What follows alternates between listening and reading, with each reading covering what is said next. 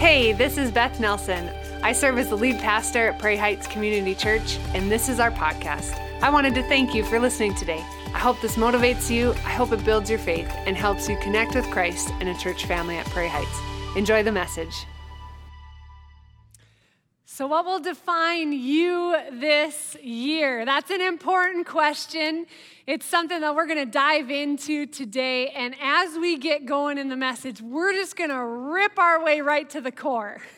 Okay, we're going to get started. I am so excited and but I need to know are you excited? And so are you ready?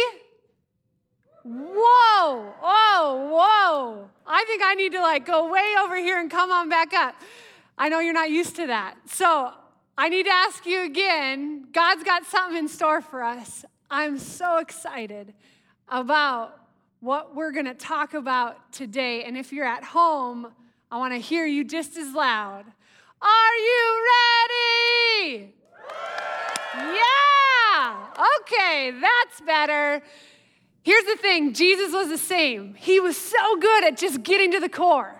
He was so good at just getting to the core of people and captivating their heart and really making them grapple with questions that likely they weren't even asking themselves. And so we're going to dig in. Here we go. Jesus uh, is hanging out and he's having a conversation with his disciples. We find it in the book of Matthew, and I'm going to set the stage a little bit. So here he is with his closest followers.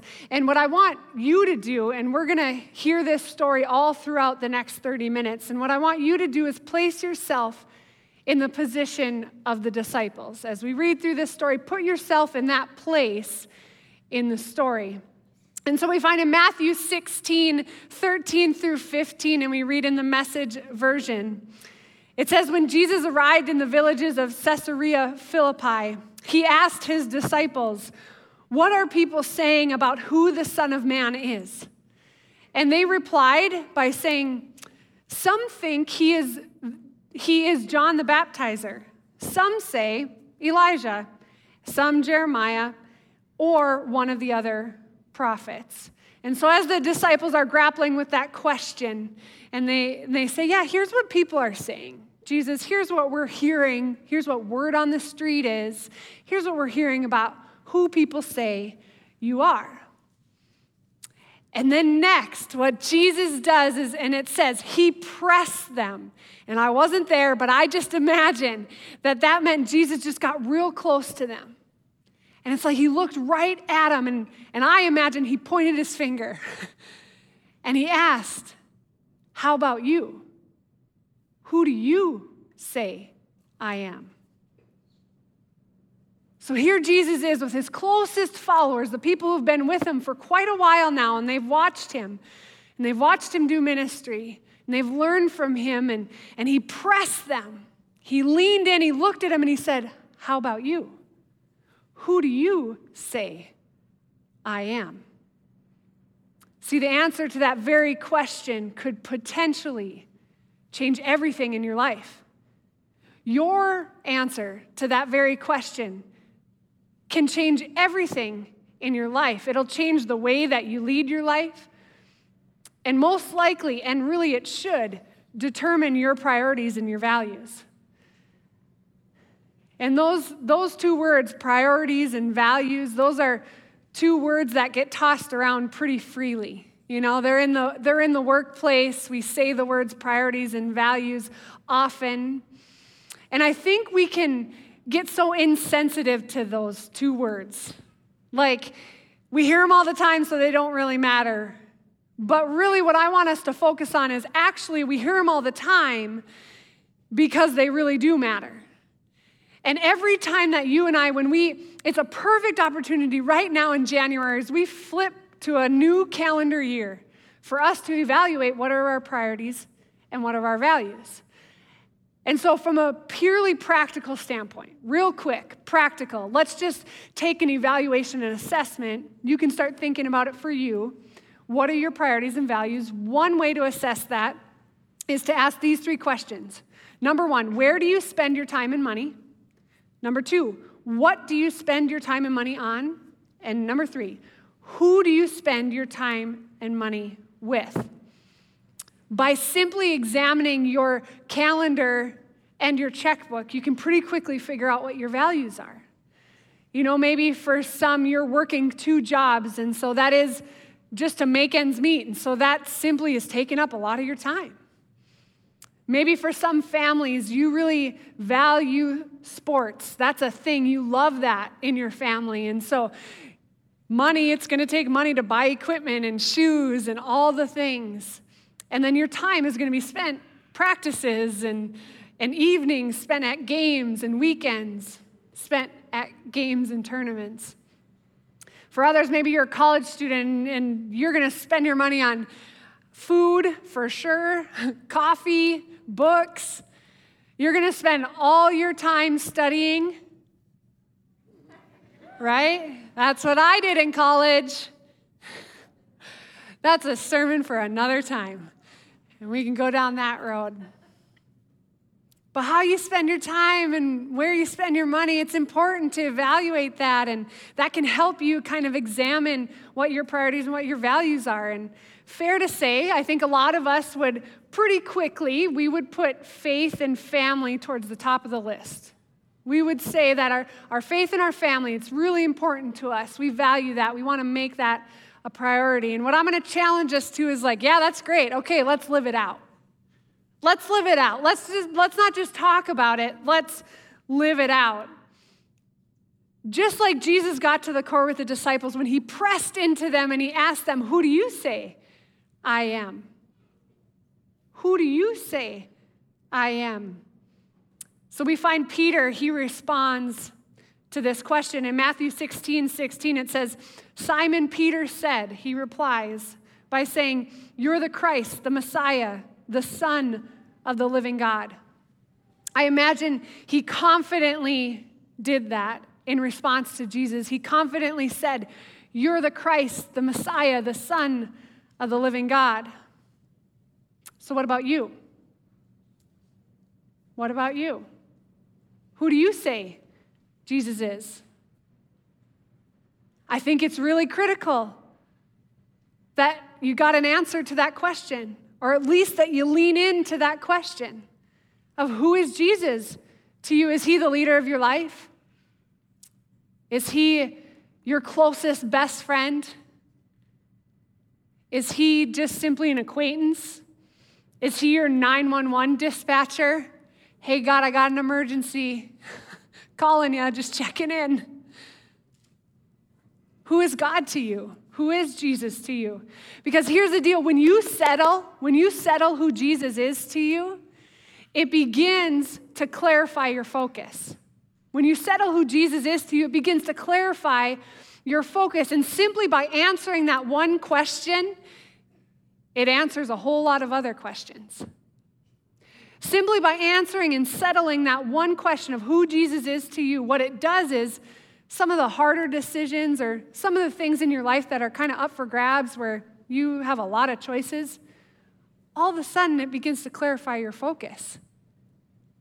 And you're living your life with a little bit more purpose and intentionality when you settle that one question. And what does it look like? Like, what does it look like when a group of people come together when a group of people who have settled that question, they've said yes to Christ, when they come together as a group, what does it look like for that group and for that community? I'm going to tell you. And these are just some recent stories, but we know we've got lots of stories here at Prairie Heights of the impact that it has when we come together as a church family. Just this past weekend, my husband Kyle and I sat across from a couple who uh, they've been a part of Prairie Heights for a few years, and from all society standpoint, you would look at their life from afar and you would consider them to be super successful and really happy. They've got a growing business, a growing family, a good marriage. Here's the thing that happened as they began to come to Prairie Heights and as they began to engage in their walk with God, as they began to wrestle with the question, who is Jesus to them?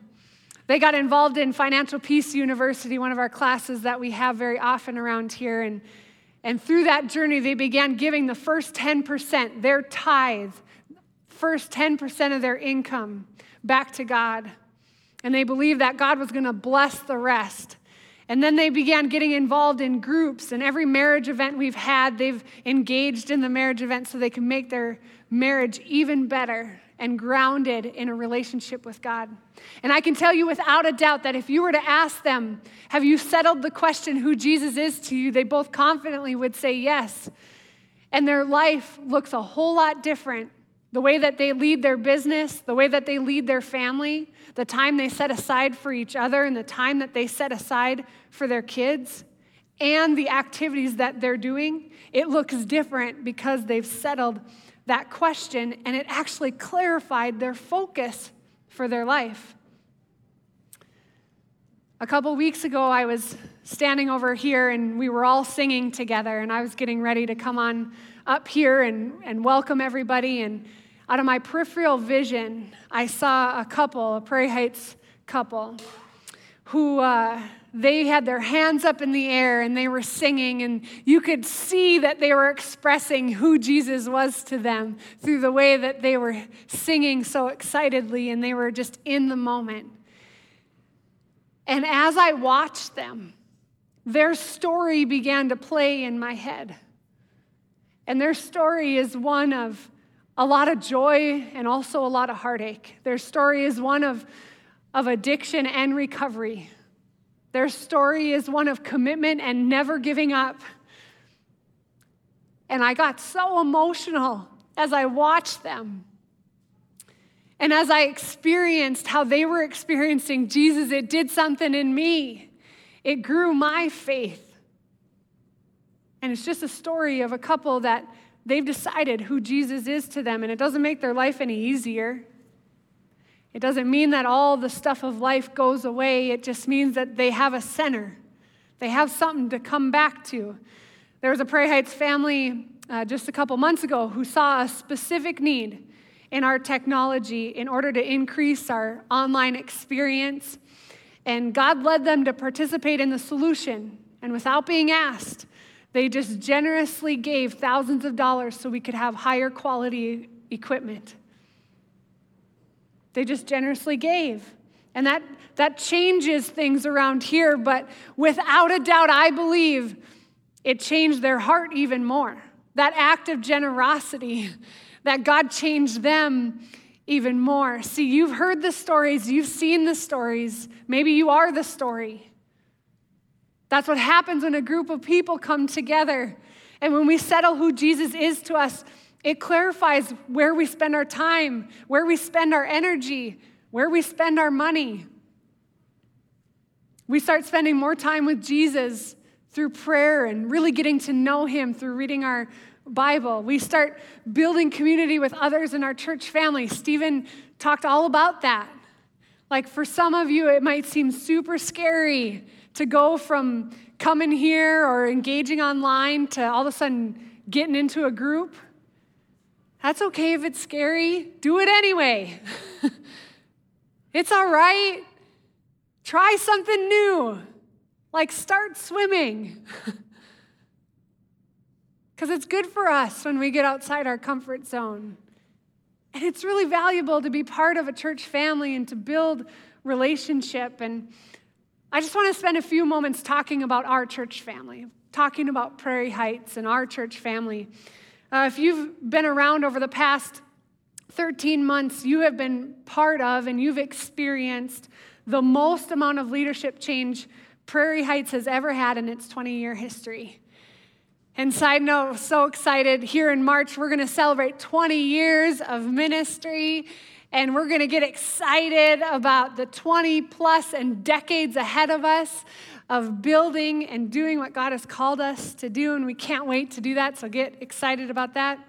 On top of that, we've experienced much change as we've all navigated COVID. You know, we've been had recorded services and then online and masks and no masks and Kid Ventures open and then it's not. And there's just been so much change.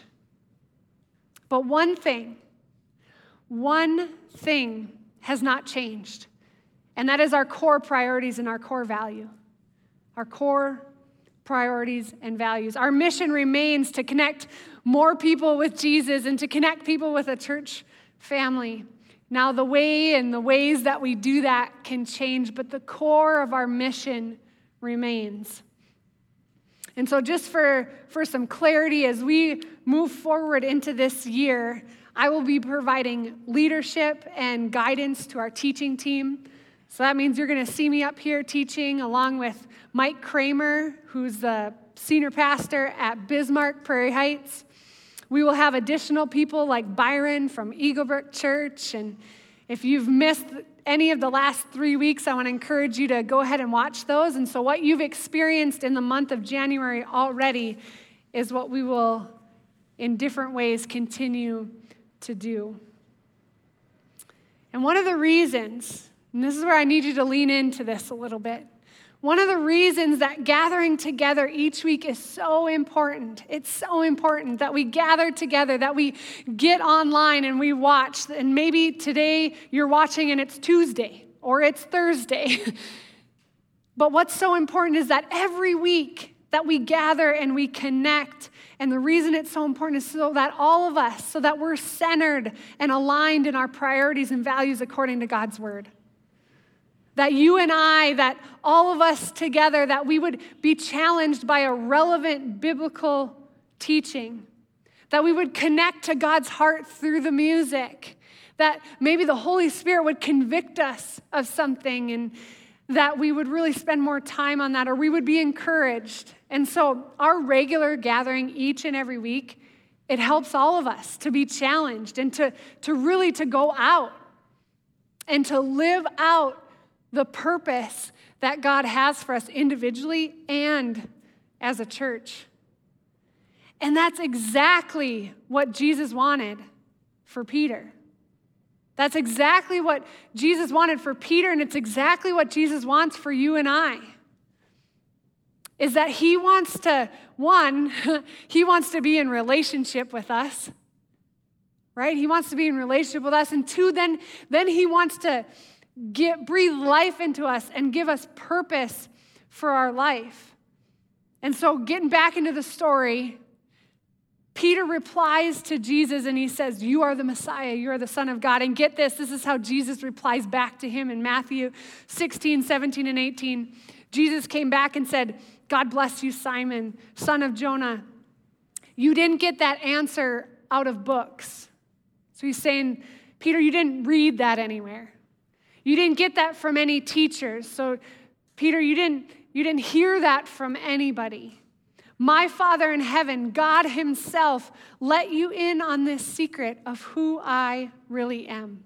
And then get this Jesus says, and now I'm going to tell you who you are who you really are. Did you get that? Like Jesus says to Peter, now I'm going to tell you who you are, who you really are. Because when you settle who Jesus is to you, you can then be sent with purpose. You get that? Like, first, Jesus is saying, Who am I to you? Peter says, You are the Messiah. And then Jesus says, Now I'm going to tell you who you really are. And he's ready to send Peter into one of the purposes that he has for his life. Jesus says, You are Peter, a rock. This is the rock on which I will put together my church, a church so expansive with energy that not even the gates of hell will be able to keep it out. I'm going to read that one more time. A church so expansive with energy that not even the gates of hell will be able to keep it out. See, Jesus began to breathe life and vision into Peter, and he explained the role and the unique special authority he was going to give Peter in the early church. And you can read all about it in Acts. But see, Jesus was building the church on Peter's faith. He was beginning to give him vision for what it was going to look like. And it says Peter was sent to be a part of the vision that Jesus had to build his church. And Jesus was going to build his church upon Peter's faith and his example of faith, and through his personal authority to share the gospel message. And specifically, he gave Peter the, the um, task, or he gave him the vision to share his message with three specific groups of people. They were the Jews, the Samaritans, and the Gentiles. And Peter's journey in the early church, it was filled with awe. It was filled with Holy Spirit moments. It was filled of thousands of people coming to know Jesus and getting baptized. And it was also filled with hardship. It was also filled with torture. And at the end of Peter's life, he was martyred for his faith. And so it's fair to ask the next question why was Peter so committed to continuing to fill, fulfill the purpose and the vision that Jesus had for him when at times it got real hard? Why do you think that was? I just imagine it's because Peter stood face to face with Jesus. They stood face to face. And when Jesus asked him, Who do you say I am? And Peter replied, then Jesus said, Hey, I'm going to tell you who you are. And I'm going to send you to live out a purpose and a vision that's going to change thousands of people's lives. This is the rock on which I will put together my church, a church so expansive with energy that not even the gates of hell will be able to keep it out. That the faith of Peter, the faith of you and I, that we would lean into the importance of the local church so much that even today, that the gates of hell don't have a chance when it comes to our conversation about the local church and the movement of the local church because the local church is people. And see, out of relationship, out of relationship with Jesus, Peter was changed forever. He was changed forever. And so the church, you know, the one that was built on the foundation of Peter's faith, the church that is made up of people, the church that is people, the church that Jesus died for, the church that was radical in faith, the church that was radical in risk, the church that was radical in obedience to reach out and to connect more people with Jesus who didn't know Jesus. That church, that's the kind of church that I want to be a part of. That's the kind of church that I want to be a part of. See, the vision that Jesus had for the church, it, it wasn't like a, hey, let's all just uh, make it about one hour a week.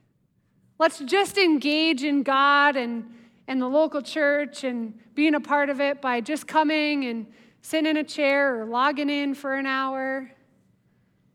And then, you know, when it's done, like we can get out our critic sheet and we can say, was that a five star Sunday or was that a three star Sunday? And then we can ask ourselves, and that's, we can ask ourselves, you know, God, did that really fill my bucket today?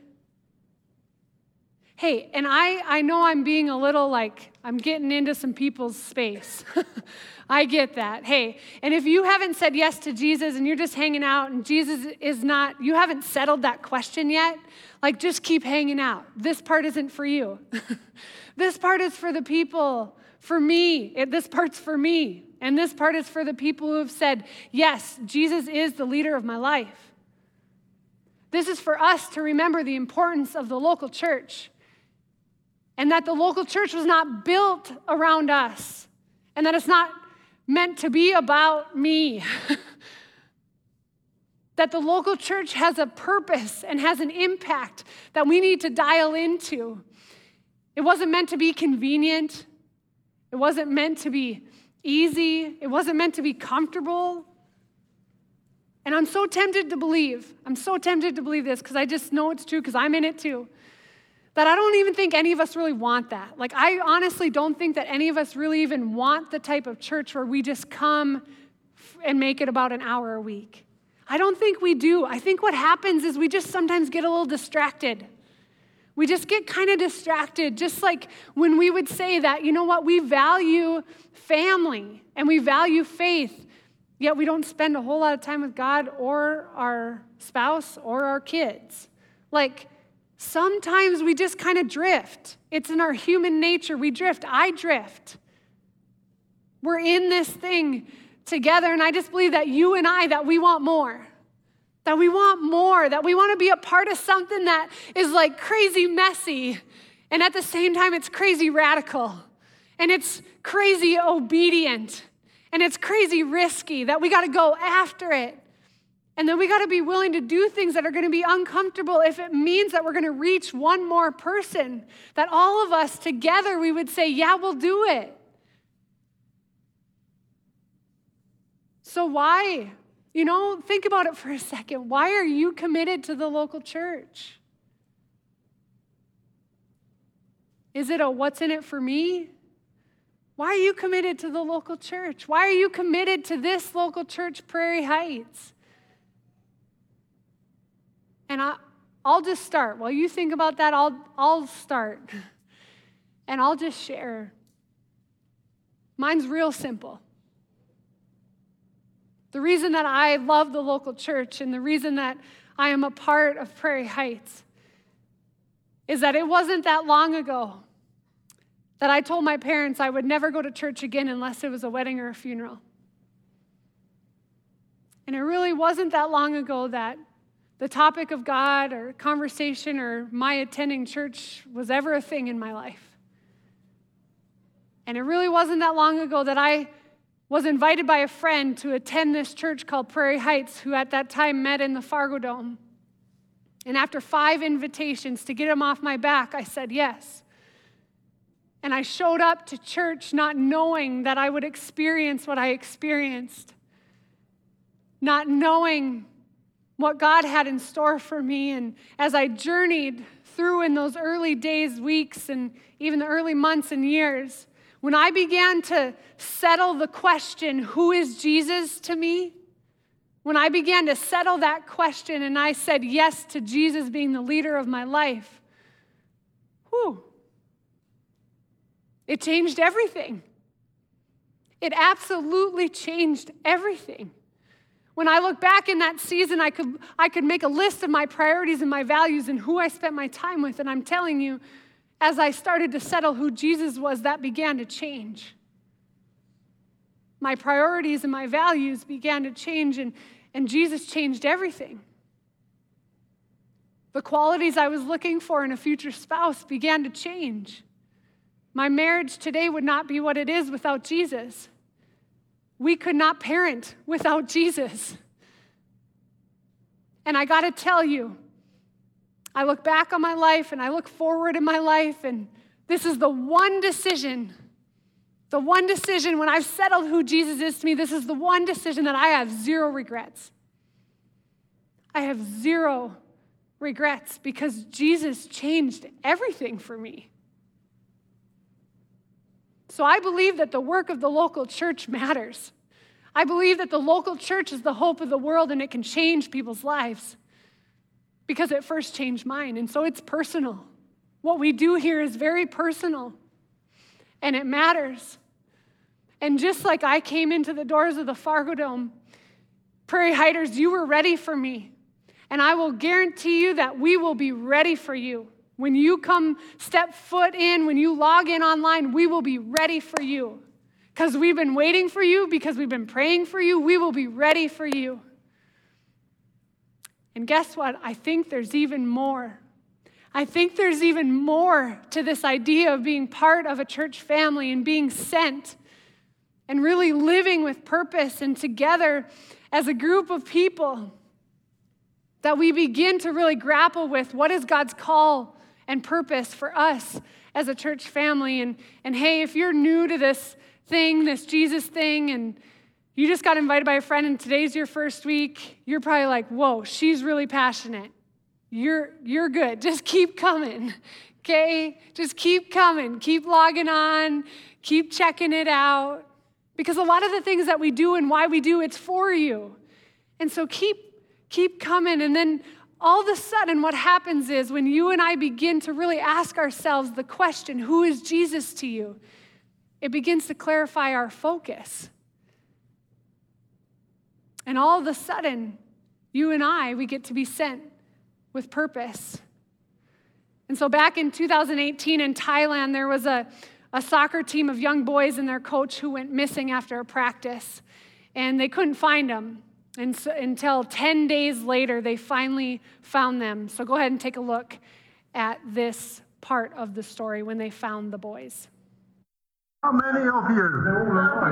13. Yeah, 13. Brilliant. Thailand's Navy SEALs released this video of the 12 missing soccer players and their coach found alive inside a cave. The team is believed to have ventured into the cave as part of an excursion before the rains came. You have been here 10 days. 10 days. You are very strong. Families cheered when they heard the long awaited news. Rescuers have worked around the clock for more than a week to locate the boys between 11 and 16 years old and their 25 year old coach, who became trapped in the cave after a monsoon hit. A U.S. military team and international divers with expertise in cave rescues teamed up with Thailand's Navy SEALs in a search that has captivated Thailand. It's a multinational rescue effort and it's, it's led to a success. Authorities caution the operation isn't over yet. The six mile long cave is filled with water, and divers say the boys may need to learn the basics of scuba diving to make their way out. We are coming. It's okay. It's okay. Many people are coming. The governor says that there are still a lot of risks involved in the rescue and that they need to widen the path to reach them and get them out safely. Parents are thankful and overwhelmed and say they can't wait until they finally see their sons.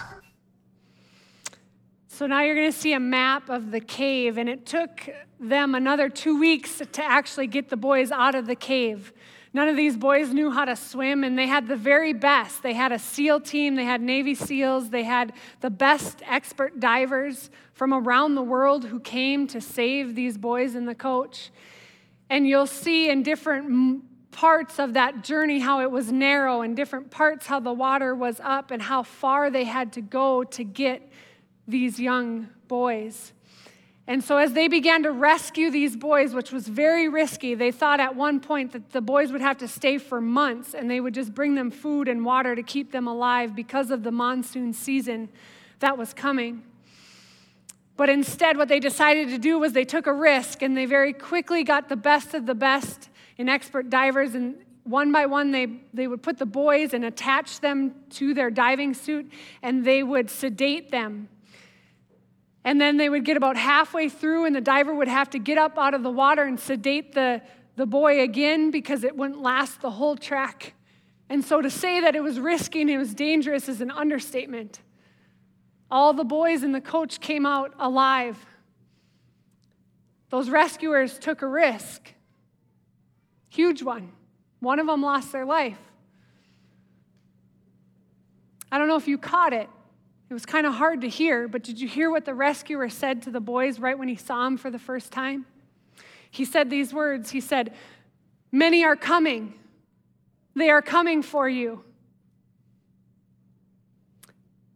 Now you're going to see a map of our city, of Fargo Moorhead, West Fargo, and surrounding communities.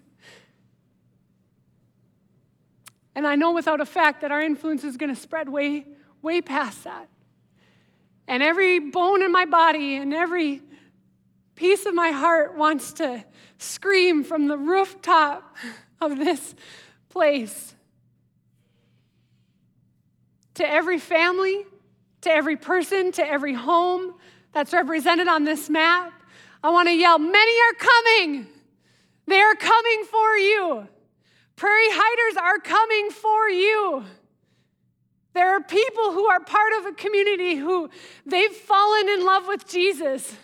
They have relationship with Jesus and it's changed them and it's transformed them. And all of you who don't know about Jesus, they want you to know. And so many are coming and they're coming for you. And the reason that I know that, dang, the reason that I know that is because There are nurses and there are doctors. There are moms and dads. There are teachers and principals. There are janitors. There are software engineers. That you're all listening to this because we are the church. And when all of you go back to your homes and when you go to your workplaces and when you go to the places that you shop, Jesus has a purpose for your life to share his love and to share that there's a Jesus who loves the people that you are in contact with. That's what church family does. Not only do we gather, but then we get sent.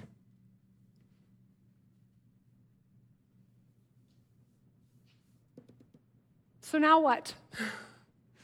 now what, right? So, like I've said a couple times, if you're new to Prairie Heights, new to church, haven't been in a while, not sure who Jesus is to you, just keep hanging out. Your next step is to simply answer the question Who is Jesus to you? And whenever you're ready to answer that question, guess what? We're ready to. But if you've decided who Jesus is to you, then this is really important. And I want you to take time this week to answer these questions. Number one, how has God uniquely positioned you to connect with the people within your influence? Where you live, where you work, where you shop. Number two, what gifts and talents, resources has God given you that you can share with your church family? So that as opportunities come up, you'll be ready and available. You'll be hands wide open. And when someone asks you to be a part, whether it's volunteering or serving or being in a group or being in leadership, or when it's time to give financially, that you'll be the first one, that you'll be the first one in line with the kind of expansive energy that Jesus talked about to say, I'm getting in the game of this local church because I want to be a part of making a difference. Number three, evaluate how your checkbook and your calendar align with the purposes that God has for you. Think about your priorities and values and how it aligns to the purposes that God uniquely has for you. Because what God has for us as a church family, it's going to require all of us to pour our resources, to pour our gifts, to pour our talents in. And to be a church that's going to be here to connect more people with Jesus. And what if, what if we continued to live out and began to live out that guess what? As this service ends in about five minutes, church begins. That church begins when we leave this building because of how we live and how we love others and how we represent Jesus. Let me pray for us. God, you are so good. I love being together and gathering and being reminded, God, of, of who you are and who you are to us. And so, God, there's no doubt, and I just believe that that you are speaking, that you are meeting people exactly where they're at. I pray, God, for your power to be present. I pray, God, for your voice to be louder. God, there might be something that stood out in, in what came out of the message today for somebody. And I pray that as they leave, it doesn't become just a moment where they got excited. I can be like that. I get excited in moments. God, would you, would you make the local church, who is people, who is all of us, would you infuse an energy that we can't create on our own that just overflows out of us as we live? God, you can do that. And so we're going to look to you to continue to lead us and guide us. We love you so much. We pray all this in your name. Amen. Thank you for listening. A special thanks to those of you who give generously to Prairie Heights. It is because of you that this ministry is possible. You can click the link in the description to give now or visit prairieheights.com slash give for more information. And if you enjoyed the podcast, you can subscribe, share it with your friends, or even take a screenshot and share it on your social media and tag us at Prairie Heights. Thank you for listening.